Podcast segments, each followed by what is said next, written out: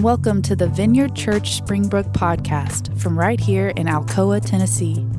We post our Sunday messages here each week and the occasional special announcement or series. You can visit vineyardchurch.us and select Springbrook from the menu to learn more about us or to access our audio archive.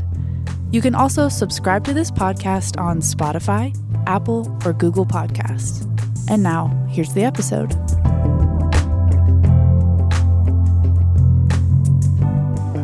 We're looking at the book of Colossians, chapter 1, verses um, 15 through 22. So if you have your Bible or your uh, phone or whatever in front of you, or if you can follow behind me, that'd be fine as well. But here we go. Uh, chapter 1 of Colossians, verse 15 Christ is the visible image of the invisible God. He existed before anything was created and is supreme over all creation. For through him, God created everything in the heavenly realm and on earth. He made the things we can see and the things we can't see, such as thrones, kingdoms, rulers, and authorities in the unseen world. Everything was created through him and for him. He existed before anything else, and he holds all creation together. Christ is also the head of the church, which is his body. He is the beginning supreme over all, rise, from all who rise from the dead. So he is first in everything. For God, in all his fullness, was pleased to live in Christ, and through him, God reconciled everything to himself. He made peace with everything in heaven and on earth by means of Christ's blood on the cross. This includes you who were once far away from God. You are his enemies, separated from him by your evil thoughts and actions. Yet now he has reconciled you to himself through the death of Christ in his physical body. As a result, he has brought you into his own presence, and you're holy, blameless as you stand before him without a single fault. The word of the Lord. Thanks be to God. Thanks. You can just, you can just hide it somewhere.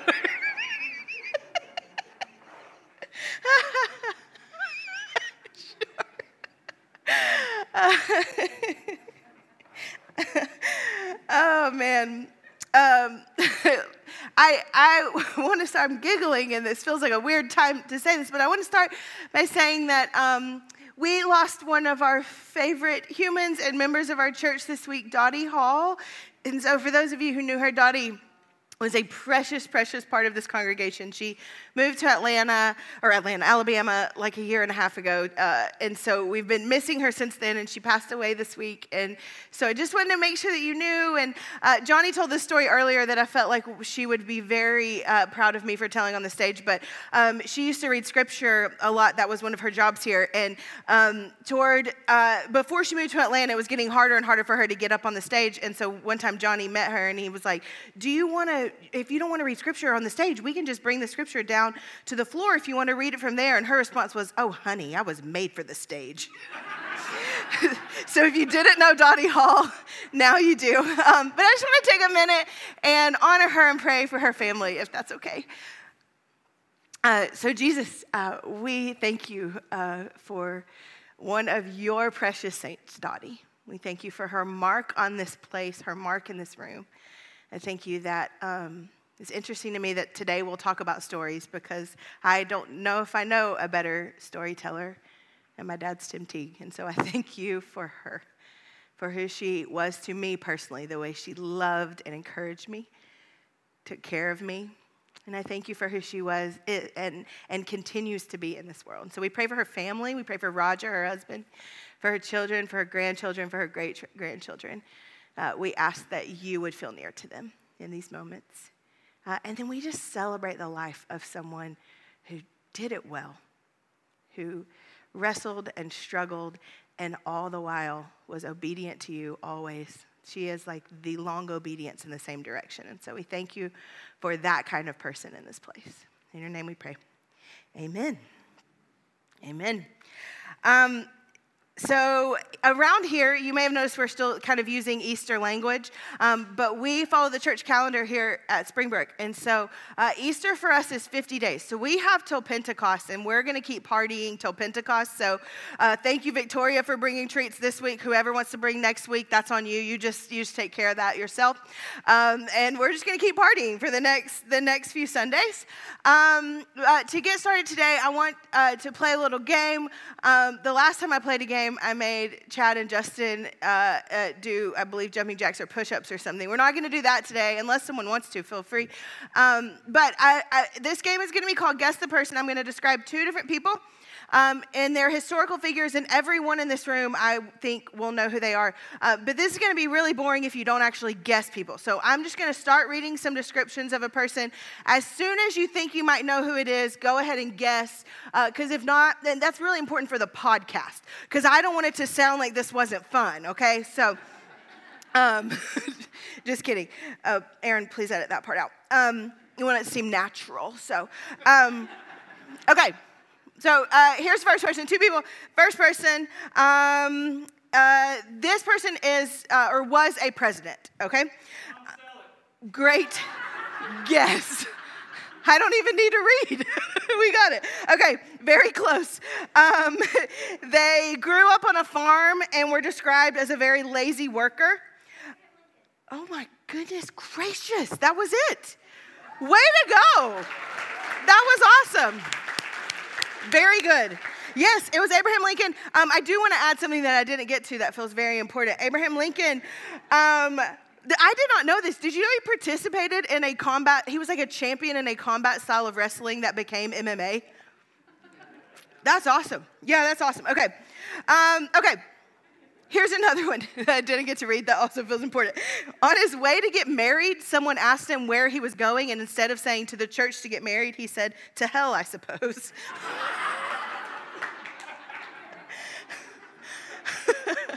you can Google, that's what I read. I don't know, that's what the Google said. Okay. Second person, um, this person was born in Europe. Um, they, in the late 1800s, they uh, took singing lessons and sang in the church choir growing up. Um, they also grew up on a farm, uh, like Abraham Lincoln, but uh, they were a beekeeper, which I think is interesting. Um, when they grew up, they, they most wanted to be an artist. One of you was correct. It was not Van Gogh, it is Hitler. it is Hitler. Uh, did you know that? Did you know that Hitler made money selling watercolors? That was like how he made money as, as a young man. Okay, so um, here's why I did this. Because when you read these two descriptions, when you read about like combat style wrestling and an unwillingness to get married, and then you read about like the, the artist and the painter, I just feel like like if I were just reading these blindly, I'm going to switch Abraham Lincoln and Adolf Hitler. And, and I think that the reason for that is because having like all of the parts of the story really help when you're trying to tell the story accurately. Like leaving out chunks and details can greatly influence um, how you read a story or, or how you interpret a story. Um, and a few years ago, uh, the thing that we're going to talk about this morning, uh, a few years ago, um, this, this idea was so impactful to me that I decided that every Sunday after Easter, I'm going to preach about the same thing. So if you've been here a, a while, then I'm sorry or you're welcome. Um, but uh, it has become a rhythm of ours to talk about this after Easter every single year. Uh, because a few years ago, for me, I had this moment where uh, the pieces of a bigger story just sort of all started to fall into place.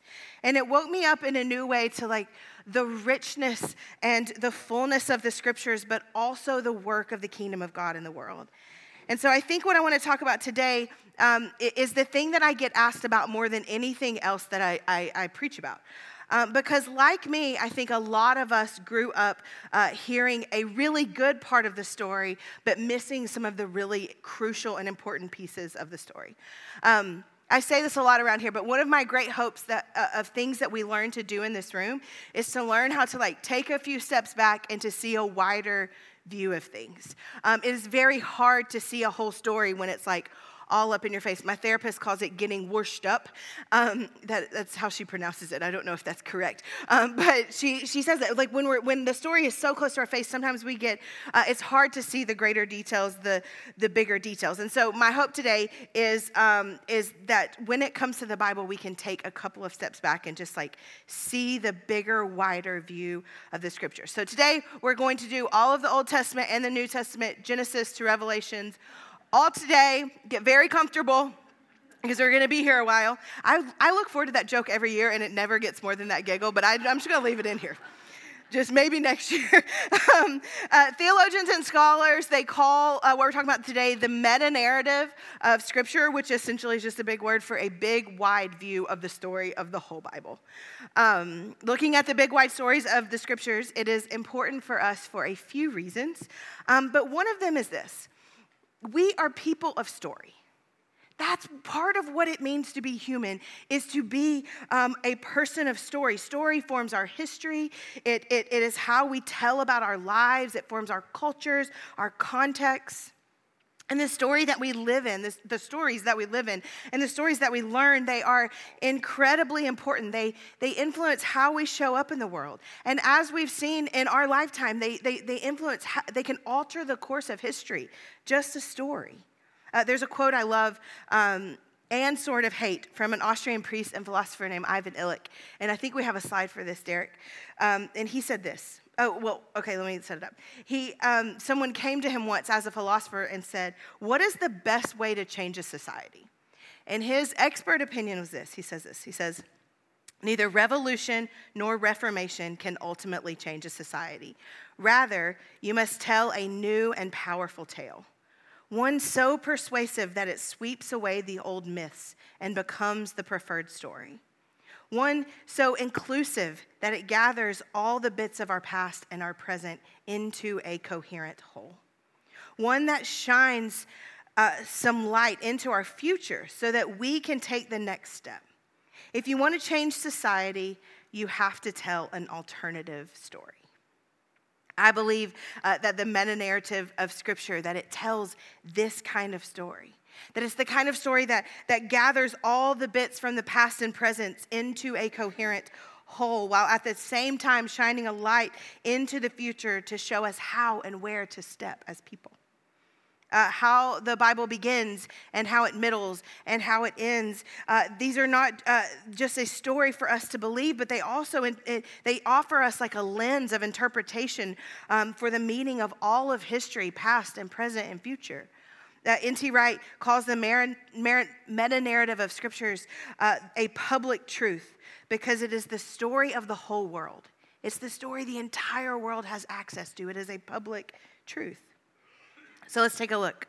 Uh, in a very scaled out, simple uh, look, the Bible takes place in four parts or four chapters, four major sections. Um, I think we have a slide with all four of those uh, creation, fall, redemption, and renewal. Uh, the stories of the scriptures, uh, they tell the story of creation, which is God's story for how things uh, came to be in the world. Uh, the, the Bible tells us God made everything and called it good, and then He asked us to join in creation to tend and make and cultivate the things of flourishing. And then the Bible tells the story of the fall, which is an explanation for the way things are the way they are. Uh, sin enters the world through Adam and Eve, shattering the shalom or the perfect peace and connection of creation. And then redemption, an explanation of the way things could be. God makes a way for us where there was no way, offering salvation to all through the life, death, and, and resurrection of Jesus. And then uh, renewal, which is the explanation of the way things will eventually be the active and imminent work of the kingdom of God to renew all things in the earth. Creation, fall, redemption, and renewal. Theologians call it the four part gospel. In Colossians 1, our text today puts Jesus at the very heart and soul of the entire story. So here's what I want to do today.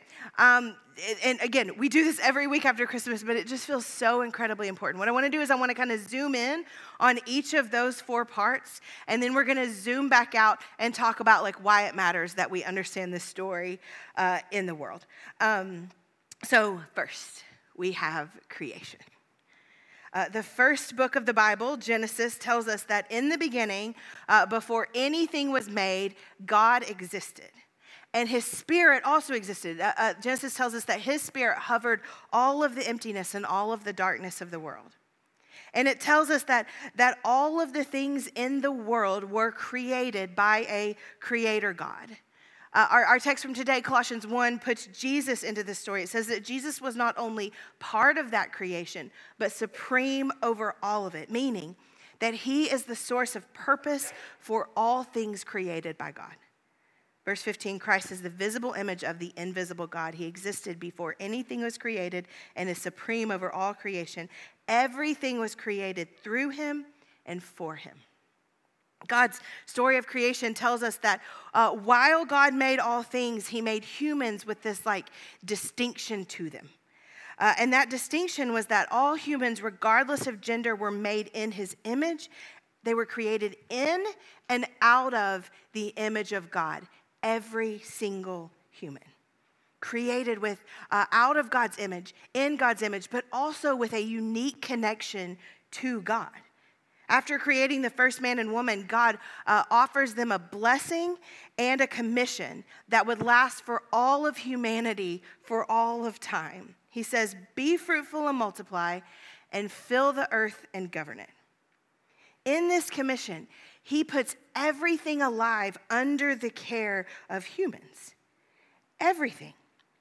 Every plant, every tree, every animal, every bird, Every single thing alive, he puts under the care of humanity. In God's story uh, of how things came to be, it, it's made clear that while humans were uh, created with the capacity and the commissioning to cultivate and create alongside a creator God. In God's story of, of the world, being human means to be both tasked and empowered to bring order into the world for flourishing uh, that we have been tasked and empowered with the flourishing of the whole world.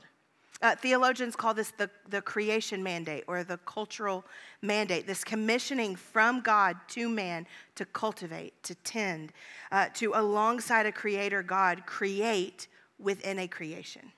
And this is so important. Uh, the meta narrative of scriptures begins with the presence of the Spirit and the intricate and intentional and powerful creation of God and the injection of purpose through Jesus for the flourishing of all of humanity and for the flourishing of the entire world. That's chapter one. Uh, chapter two, the next chapter in the big uh, meta narrative, is the fall. And the explanation, this is the explanation in God's story for how things are uh, the way that they are. Uh, this story happens really early in the story of the Bible. In the beginning, God creates the world, and it exists within something that the Bible calls shalom. That's the Bible word um, for this state of like ultimate peace and ultimate harmony. It's, it's the state that every religion is trying to return to. Um, and that is how God creates the world. A theologian, Cornelius Plantinga, has my favorite definition of shalom, and he says shalom is uh, the universal flourishing, wholeness, and delight. That's what shalom is universal wholeness, flourishing, and delight. This is the way things were meant to be uh, connected in God's world. But early in the story, uh, a snake comes to Eve and offers her some fruit. But it's bigger than fruit. Uh, the offer of the fruit also comes with a promise that, that this fruit, the only fruit that God said not to eat in the whole garden, this fruit uh, comes with power. And that's why she should have it.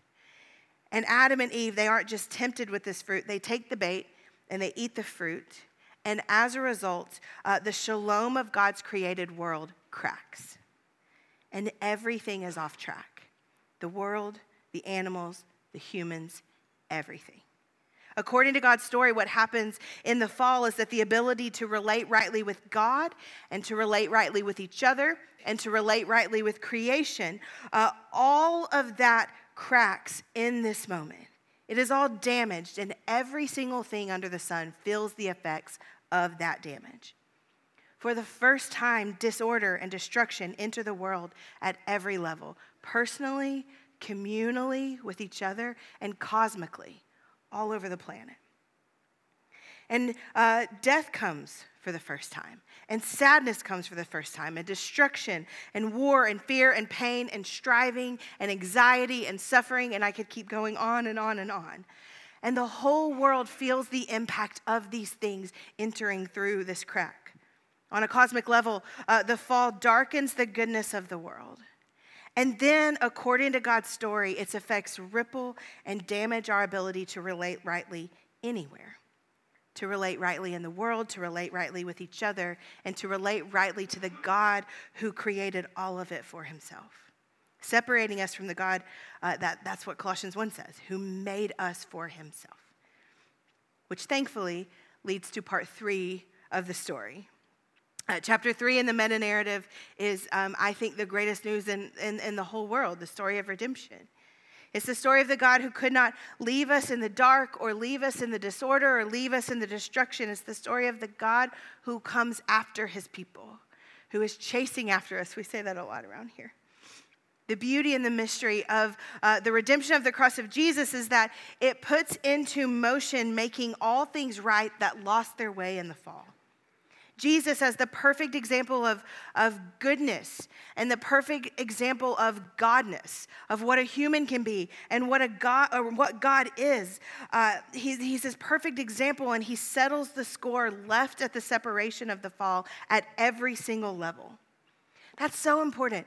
Uh, through the life, death, and resurrection of Jesus, redemption becomes possible at every single level that the fall cracked. Redemption becomes possible personally, but it also becomes possible communally and cosmically. As we read today, verses 19 and 20, for God in all his fullness was pleased to live in Christ, and through him reconciled everything to himself. He made peace with everything in heaven and on earth by means of Christ's blood on the cross. That's chapter 3. And then comes chapter 4 because uh, the story doesn't end there. The story doesn't end in redemption. The final chapter of the big, big, wide story of the scriptures is renewal. It's, it's the hope of restoration. Uh, we talked about uh, this last week, but God didn't just send his son to settle the score of the fall, but also to restore and to renew the earth back to a place of flourishing to put things back together, to fill the world with more of the good stuff of heaven. And the Bible is full of language about this, of heaven coming to earth and overtaking it, where uh, creation and creative created things are rescued and restored and empowered and flourishing. The Bible uses uh, phrases like uh, wastelands that turn into full and, and vibrant streams. Um, ashes become beauty, sorrow and sadness, uh, as Samwise Gamgee says in Lord of the Rings, start to become untrue. A perfect creation fell into destruction. And since that moment, the God who made us has been working to redeem and reconcile and restore and renew the things that he made. It's the work of his kingdom here on the earth creation, fall, redemption, and renewal. And for 1800 years, this is the story the church told creation, fall, redemption, and renewal. But about 200 years ago, the story started to kind of narrow. The, the roots of the shift are, are, are definitely worth researching on your own, and we don't have time for today. But here's a very broad flyover of what happened. Uh, during the, about 200 years ago, during the Second Great Awakening um, in the late 18th, ni- early 19th century, the revivalists started to narrow their focus in preaching um, to the ideas of personal sin and individual salvation. So they took four parts and kind of narrowed the view down to two. And then the second great awakening leads to a third, which kind of continues the narrowing. And by the early 20th century, fundamentalism is on the rise, and fundamentalism has, has kind of zoned in on these two sections. And then, um, out, both out of and in a reaction to fundamentalism, evangelicalism is birthed. And in evangelicalism, one of the things that remain from fundamentalism is uh, this narrowed view of the story. Uh, it, it, what remained in evangelicalism is that a four chapter gospel became more of a two chapter gospel. A story about uh, the fall and a story about redemption. The story of creation, fall, redemption, and renewal kind of zoomed in to predominantly only talking about two things and talking about them um, pretty much exclusively on a personal level the idea of personal sin and individual salvation. And this shift in teaching over the last two centuries has resulted in a, in a smaller and shorter version of the meta narrative uh, being told rather than the big, wide story. And it isn't that the revivalists or, uh, revivalists or the fundamentals or even us evangelicals have denied that the other two chapters exist. It's just that we've kind of allowed them to fade into the background. Or, like we talked about last week, to steal from an analogy, then we've kind of put them in the back seat and we've let the other two drive the car. And so, because of that, the predominant story of the wider evangelical story has been a two part story. And it isn't that it's a bad story or an untrue story. I think it's very good and very true. It's just not the whole story. By allowing half the story to ride in the back seat, in many ways, we have narrowed our view of God and narrowed our view of his story. And that has resulted in the, in the church offering the world a really good story about sin and salvation, but a less compelling story about things like uh, beauty and work and culture and, and, the care of the world. We've, we've not done a very good job at explaining how meals can be like a spiritual experience, or uh, art museums or good music impact us at a spiritual level, or how sunrises and sunsets have a deep and wide impact on our souls. We've not uh, done a very good job for offering um, explanations for things like identity and dignity, or, or art, or music, or ethics, or creativity, or human flourishing here and now on the earth. But I think this narrowed view of the story, it, it doesn't just impact how we see the world now. I think it also has caused us to paint a pretty unbiblical picture for uh, where God is taking the world in the future. Because when creation and renewal ride in the back seat, uh, Christian culture has adopted something that N.T. Wright calls pie in the sky escapism. It's a view of the world where God sucks all of his people into the sky before he blows up the earth in the end. Which, by the way, is a mediocre at best book series, but not at all the story that the scriptures tell. I used to listen to a book on tape in Sunday school. That's not a joke. Um, God's story, it begins on the earth. And please hear me say this it also ends on the earth. Those things are true. As Jesus followers, we don't get to escape the world. We are tasked to join God in the renewal of it. There's a Dutch theologian uh, named Herman Bavinck, and he says that when we don't tell the whole story, we get the impression that nothing much about this world matters. But the Bible, Jesus, they don't tell that kind of story. Rather, they tell the story of, of creation, of honor, of dignity, of very much about this world mattering. We were not created or redeemed in order to escape the earth, uh, but instead to cultivate it, to care for it, to join God in the renewal of it.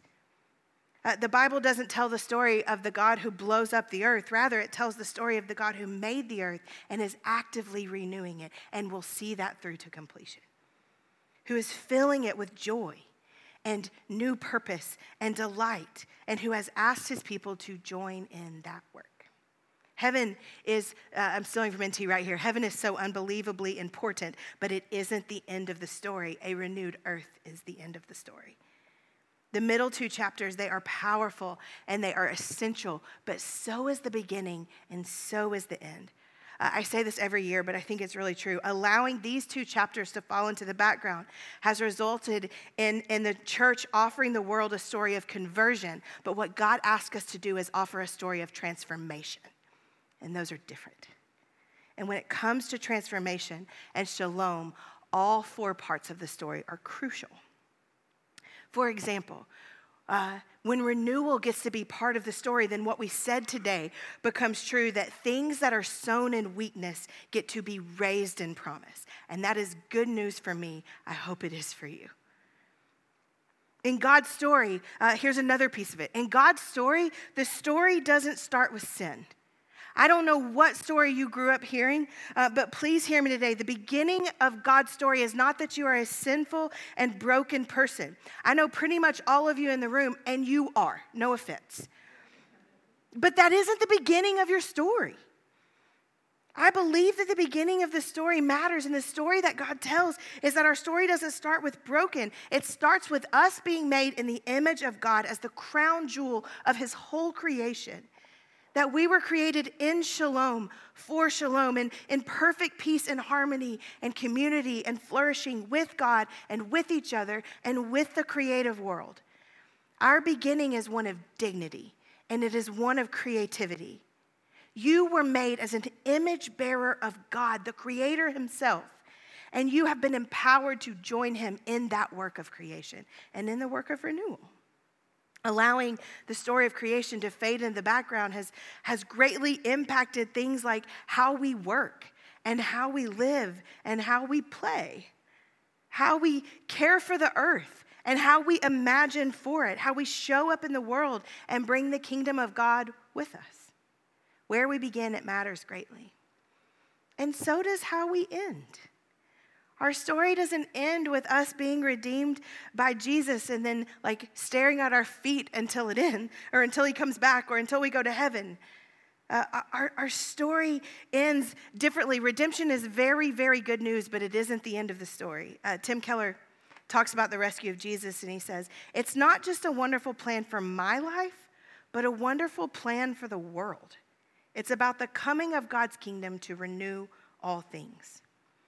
The end of the story is renewal. Redemption that leads not to escape the world, but to be part of putting it back together. And God's people joining Him in that work of renewal, filling the earth with more of the good things of heaven. Uh, the end of the story uh, looks a whole lot like the beginning of the story. The end of the story is one of harmony and community and flourishing and wholeness and delight. And we get to be part of bringing it. To quote uh, from the scripture today, uh, and this includes you, all of us. So here's what I want to do. Uh, we're going to take a minute. It's a, it's a rhythm of ours to take a breath uh, at the end of the sermon. We call it Selah. And, and you can use the time however you want. There'll be scriptures on the screen and, and allow the Holy Spirit to do uh, what, whatever needs to happen in you. Um, but I have a couple of questions if they're helpful.